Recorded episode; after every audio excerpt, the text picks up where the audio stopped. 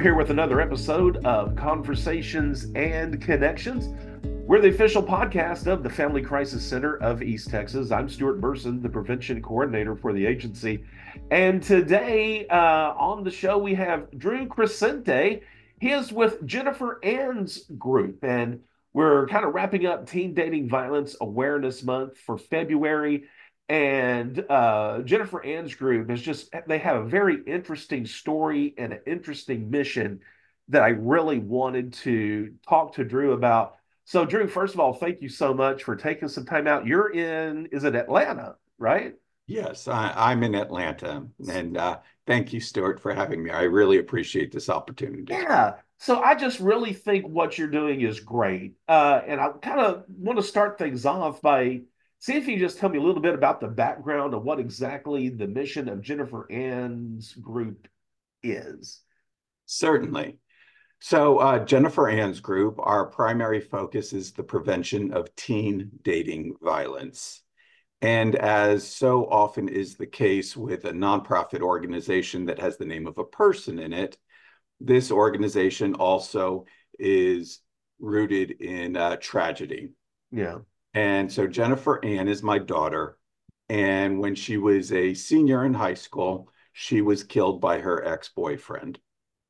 Uh, Jennifer is my only child. And so not only did I lose my wonderful daughter, but I also did lose my identity and my purpose as a parent. Uh, I knew very, very little about teen dating violence, even though I considered myself to be a very informed parent. And so, a primary goal of ours is to make sure that other parents and other families do not have to go through the tragedy that we've gone through. Sure. Uh, well, you know, and I guess with a lot of things, it's a great cause. It's a great uh, foundation you've set up. Unfortunately, the reasons behind you set it up are are tragic, and and uh, it is it is a sad situation. I don't know if you're familiar with um, One Love. They're an organization that kind of have has a similar mission and a similar foundation story. And we do a lot with with One Love as far as their their programming goes. So um, I don't know how much detail you want to give. By all means, I want to be respectful of, of you and, and Jennifer Ann's memory. But what prompted you to get this off the ground and get started. I know you kind of you kind of gave, gave a synopsis of that. Um, you know, one question I guess I have this this young man that your daughter was dating prior to him uh, killing her. Did you have any? Uh, were there any red flags? Was there anything about him that kind of prompted you to question um, his motives of dating your daughter or his personality or anything like that? I, you know, unfortunately, I don't, and I know that that uh, you know, I, I wish that I had more to uh, to share about that. I wish I could talk about all of these warning signs that I now see that I didn't see before, but that really, unfortunately, is not the case. Which I know um, doesn't really uh, support our efforts very much because you know our goal is to make sure that parents and educators and young people themselves know about these warning signs. Um, but I, I i will say one thing that i did know. One thing that i did notice was that this was a person who was uh, quite dishonest. He had a, a history of being dishonest. And to the extent that uh, teen dating violence, just as in uh, relationship violence amongst adults, uh, it's rooted in power and control, an unhealthy need for one person to exert control over another. And one way they do that is by lying.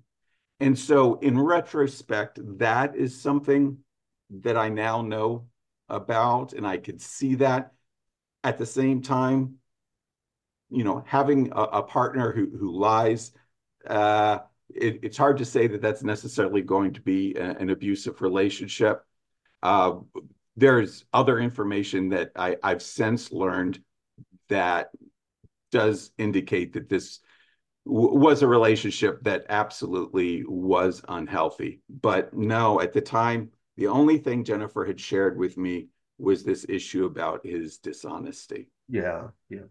What has what has his fate been? What is he? Where is he, he at today? He's in prison, and we actually um, had to go through earlier this year. Uh, he was being uh, considered for parole, so we had to go through that process, uh, which was really unfortunate, um, in part because he had received a sentence that um, that many people would agree was lighter than it ought to have been. And beyond that, he had an accomplice, and that accomplice remains free. So this was um, uh, when we went through the process of, uh, you know, seeing if he was going to be eligible, if he was going to be released or not on parole. Um, there was a series of newspaper articles, and that that columnist, the work that she did, uh, made me aware of some of the failings on the on the part of the uh, district attorney's office, unfortunately. And I should tell you, in case you were not aware, she actually was in Texas when she was killed, although I am oh, here in Atlanta. Yes, she was in Austin, and she was the first homicide of the year for, eh, for Austin in 2006. Okay. All right. Well, again, that's, I know a lot of that, you know, is, is hard to talk about. Prior to what happened with your daughter, did you think you ever would have it in you to spearhead something like jenniferann.org, you know, this group. Obviously, this was it was fueled by tragedy, and you're, you know, uh, wanting to do something as you know, you as a parent who, who has lost their child. But did you ever think you would be able to even undertake such an effort like this? Um, you know, given the scope of the work that we've that we have done and the number of people that we have reached, uh, no, I, I, I, would not have expected that. However, um, at the time that Jennifer was killed, I, I was doing technology work. Um, I was a, a, consultant, and so I was doing work involving a lot of um, you know uh, helping to develop and managing teams that were working on online applications and websites. And on my and in my own time, I was volunteering for at, the American Cancer Society, uh-huh. and um, I helped put on one of the you know Relay for Life events, and there was you know something that took about six months of of, of time, and so I did have some background knowing that uh, I was able to make a difference. I also had some background knowing that using technology can really uh, help you leverage the, whatever time and effort you you have. You can leverage that into having a, a far greater impact. Right. Okay. Um, so one of the things that attracted me to the website when I was just kind of web surfing about uh, teen dating violence was the interesting approach to educate youth through video games uh, you know, and, and, you know, not trying to uh, be stereotypical, but it's what kid doesn't like video games, right? And it's an interesting approach that you decided to take on educating these kids through video games. Did some of that is why choose video games that have does have anything to do with your background in tech, or is that just something that you wanted an approach you wanted to take? So our, you know, I, I wound up at video games. Um, it was not my immediate thought. It was not my second thought, my third, fourth, fifth thought. But what, you know, as I said earlier, this was an issue that was not on my radar. And I was a, an, an engaged parent. I was a parent who had had the tough talks. Yeah. I was a parent who had a quite close relationship with with my child and the fact that I did not know about the severity of this problem to me was very surprising. And when people asked me what had happened, and I said it was teen dating violence, they had to parse through those words because that label was not familiar with them. Right. You know, they did not know what that meant. They said, "Oh, is that a, a thing?" I said, "Well, yes, obviously it is." So our primary goal at first Uh-huh. was to increase awareness, tell Okay. people this is a problem because 81% of parents either do not know or do not believe that teen dating violence is a problem, despite the fact that by the time they've graduated from college, 44% of all students have been in an abusive relationship. So there's a real breakdown there if you're thinking about how few parents are aware of it and how many of their kids experience it. Sure. So to increase awareness is difficult when people aren't already aware of, about the topic. Well, right? what's difficult also as an educator myself, when I go out and propose that we even talk to communities about this, sometimes you do run into, oh, well, that doesn't happen here, or this doesn't happen to my child. That's exactly right. Or my child is not going to date until they're 25. And you know what? If you're trying to convince them that actually your child is probably already dating and isn't comfortable being honest with you, then you're having the wrong conversation. Right. You're not talking about what you need to be talking about. So it's very hard to engage people when they're reluctant to discuss that topic or if it's just not on their radar. So we tried a t-shirt design competition, a poster design competition. Um, after I created the organization, I did go to law school in order to become a better advocate. So a law school paper writing competition, whatever it would take to just try and attract enough attention. And all of those were, you know, marginally successful. Okay. And and one of the things actually that worked best was we created um, plastic cards, essentially just like a credit card. And on one side, it had the 10 warning signs of a potentially abusive relationship. Uh-huh. And we partnered with the, it was before the National uh, Teen Dating Violence Awareness, uh, um, I mean, prevention hotline was available. Okay. So the helpline wasn't available yet, but we worked with them to come up with the warning signs. And I said, boy, it would be great if we had a phone number that they could call. They said, well, you can't tell anybody this, but in February, we will have a helpline. We got the funding for that. I said, can I promote that number? They said, absolutely. So we gave them a number and we gave them the warning signs. Those cards were very successful. When I was in law school, we transitioned from the plastic cards to um, heavy stock uh, bookmarks instead. Okay. Much less expensive and also more useful in many ways. Uh-huh. And we've distributed over a half million of those throughout the US at no cost. However, we have to pay for those. And they get shipped to my house, and I literally broke the subfloor in my house from the weight from these cases of these. Um, and then we have to ship them. Right. I said, boy, I'm glad that we're engaging people. Okay. I'm glad that these schools and organizations are reaching out to us, but I feel like I might have to sidestep parents. I might have to sidestep the schools and go to where kids are already at and not expect them to come to me. And so I said, oh, wait, how about video games? With a big question mark at the end of that.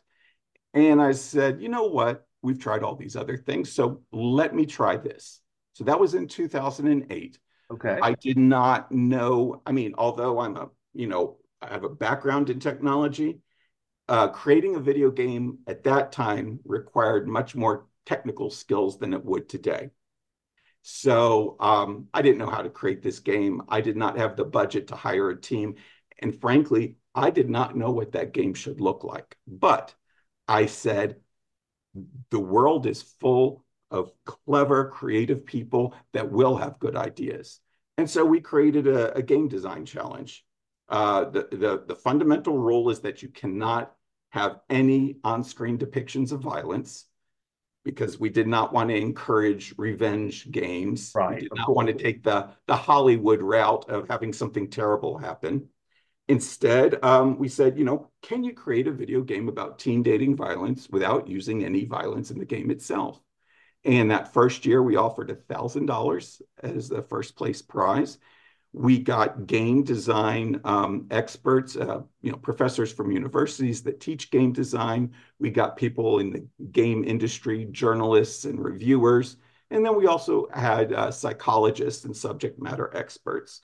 So we had a group of people who reviewed the games, came up with a winning game. And I think the concept itself was intriguing enough that we got a fair amount of media coverage by doing this. Okay. And so I considered that first year to be a, a success. And we said, let's try this another year. And now here we are 16 years later doing it again. Wow. Um, and we have produced over the years over 70 of these pro social video games. Not all of them have been released. We don't release the games until we feel that they're ready to be uh-huh. released. Uh-huh. Uh, once we get them in, as I said, we have experts that look at them. First of all, we are very trauma informed. We recognize that people who might be drawn to these games are people who have more likely than not already experienced some form of trauma. So we're very aware of that and we need to be respectful of it. We also need to make sure the content is accurate and that the game is, although it might not always be fun, it needs to be compelling, compelling enough for them to play it. Um, and, and one thing we have done is we have moved away from strictly focusing on teen dating violence. Well, that was going to be one of the questions I was going to ask for you. To, are some of the games? Do you, do you, have other games that are addressing maybe other issues besides teen dating violence now? Yes. So I would say up through um, 2016, I believe, it was always teen dating violence. We maybe changed a little thing here or there, like, you know, this year it needs to have an interactive element, or this year it needs to reflect, uh, I don't know, something happening in the world. So if the weather changes in the place where the game player is, then the weather changes in the game, for example. So different things to, okay. to increase the challenge. In 2017, we focused on consent. And we thought that was really important for many reasons. And the main reason is that consent was in the news and, and it was important that it was in, new, in the news. It was necessary that people were talking about it. But yes. boy, it was frustrating to hear people in the news really not get it right. So um, we we decided, okay, we're going to get it right. Now, one of the tricky things about consent is that you can be in state A and consent means one thing, and you can be in state B and it could mean something else because it's a legal term of art. Okay. So, given my legal background, and I, I brought in a part time person to help me run that contest who also had a law degree, we went ahead, we looked at all of the different states, and we came up with what we decided, decided all right, these are the four fundamental rules that for our contests, this is what consent means. And so we made it very clear to the contestants this is consent. Now, can you create a video game about it? We received more pitches for that contest than we ever have. We gave away a total of around $20,000 in prizes.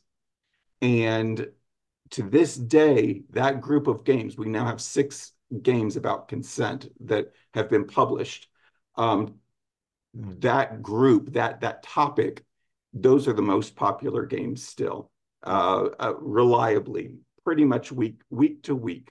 Um, so we're, we're, that's wonderful. Last year we had over twenty thousand people play our games about consent. Okay, great. So well, while I'm going to sleep and I'm talking to you, those games are still out there and they're still engaging people and people are learning about consent. We had a museum in Australia that recreated one of those games, a life-size exhibit for people coming to the museum to learn about consent. We had another group contact us from Vanuatu, had to look it up on Wikipedia, a uh, chain of islands near New Zealand they wanted us to create a game for young people living in Vanuatu based on our consent game. We worked with them for six months and created that in their language with characters that look like them for them to learn about yeah. consent. Wow, that's amazing. Well, Drew, you know, the big question is where can people access these games? If they want to check out these games and play them, where do they go?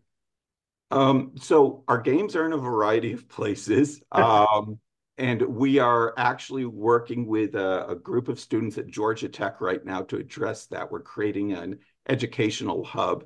So that way, educators can go to one place, have access to the games and the lesson plans and all of that.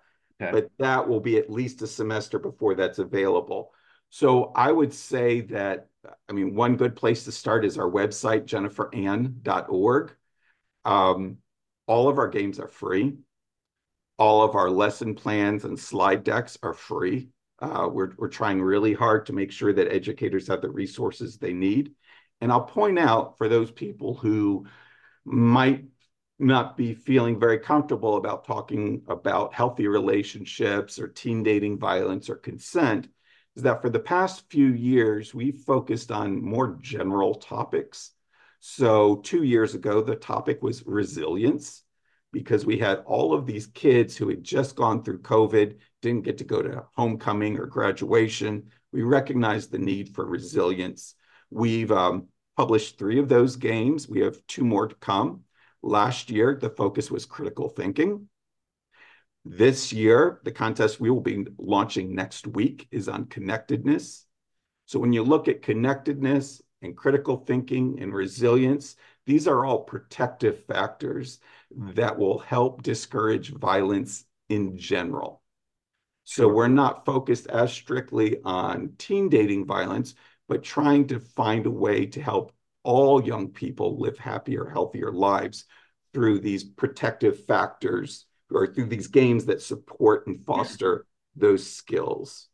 Now, you know, you mentioned alongside with the games, the lesson plans and slide decks. Are, is it recommended that educators can so, I guess what I'm asking, can someone just go to the website and play the games without looking at the lesson plan and getting something out of them? Or do you recommend educators presenting the game to students along with a lesson plan?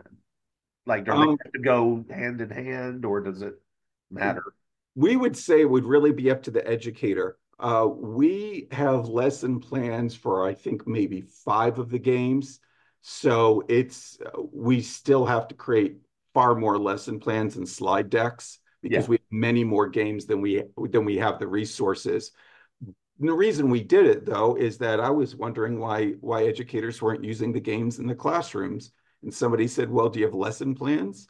So I went online. I said, "All right, let's write some lesson plans." and after about eight hours of research, I said, "Okay, let's hire an educator to create some lesson plans." because that was not my skill set. And I, right. I figured I needed to find somebody who knew how to do it. So we did do that with a game called Honeymoon, and actually playhoneymoon.com is the website. And that's a game about healthy relationships. We hired an educator, a Houston based educator, who wrote over 30 pages of lesson plans for that game. And we pilot tested it at EPISD, the El Paso Independent School District. And those teachers and counselors who used the games along with the lesson plans loved it, absolutely loved it. Awesome. But it's not very easy to get into a school system. So we're we're really not going and calling on schools. We're, we're much too small to do that. Instead, what we're doing is we're just telling people these resources exist. You know, once states are begin to start teaching these topics, we want them to know that they don't have to spend thousands of dollars to go off for a seminar for a weekend or for you know a special notebook or whatever it is right. they might be paying for. The the games are free, the lesson plans, the slide decks are free because we're mission focused. We're obviously not profit focused. Okay, great. Uh, before I, before I let you go, is there anything else you want to make sure we touch on in this conversation? Um, anything else related to jenniferann.org or your mission or just anything you want our listeners to know about? You know, I I, I think um, what I would what I would say is just um, as much as we do not want to think these things are going to happen to people that we care about, um, I, I, would compare it to a fire drill. You know, when we're in elementary school or middle school and we have that fire drill, obviously we're not, we're, we're hoping there will never be a fire. And just because you're going through the fire drill doesn't mean that there will be a fire. But you really do want to have to, a safety plan. You really do want to talk to your kids You want to come up with a code word that they can use if they're on the phone and they're in danger. If they use this code word, they know somebody's listening. Also, they need to memorize a couple of phone numbers. We all have mobile phones, and I don't know about you, but I know like two phone numbers, right? Um, mom's and mine. And it used to be that we That's all a lot different now. and the you know one of the things that happens, uh, an abuser will take your phone, and at the most dangerous time, if you don't have that phone and you're able to get away and you get to a phone, yes, obviously you can call nine one one, but memorize some phone numbers have a conversation with your kids. And if you don't know how to have that conversation, look at our games, find a game that resonates with you. And if it resonates with you, ask your kid to play it this weekend. And don't don't sit there and watch them when they play it. Let them play it. And when yeah. they're done playing it, the two of you come together. You can then have a conversation about the game, about the characters in the game, so that they're not feeling judged and that here here you're having a conversation about a topic that you didn't think you'd be able to address. All right.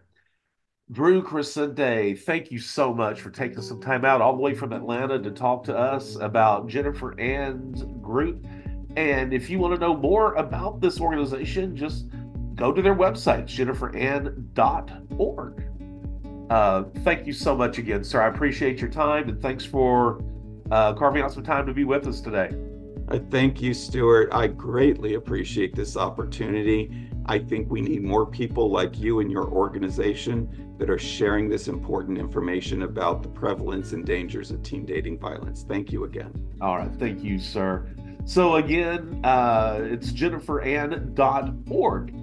And as always, I like to close out the show. If you believe you need our services from the Family Crisis Center, you can uh, call our toll free 1 800 hotline. That's 1 800 828 7233. Also, subscribe to Conversations and Connections. You can do that via Spotify, Apple Podcasts, Google Podcasts, pretty much any service of your choice. And if you would like to make a donation, go to our website, Family Crisis Center of East Texas.com. There at the bottom left, you'll see a donate button. Click on that if you'd like to make a monetary donation to help survivors of relationship violence. Remember, be the voice, if not for you, for someone else.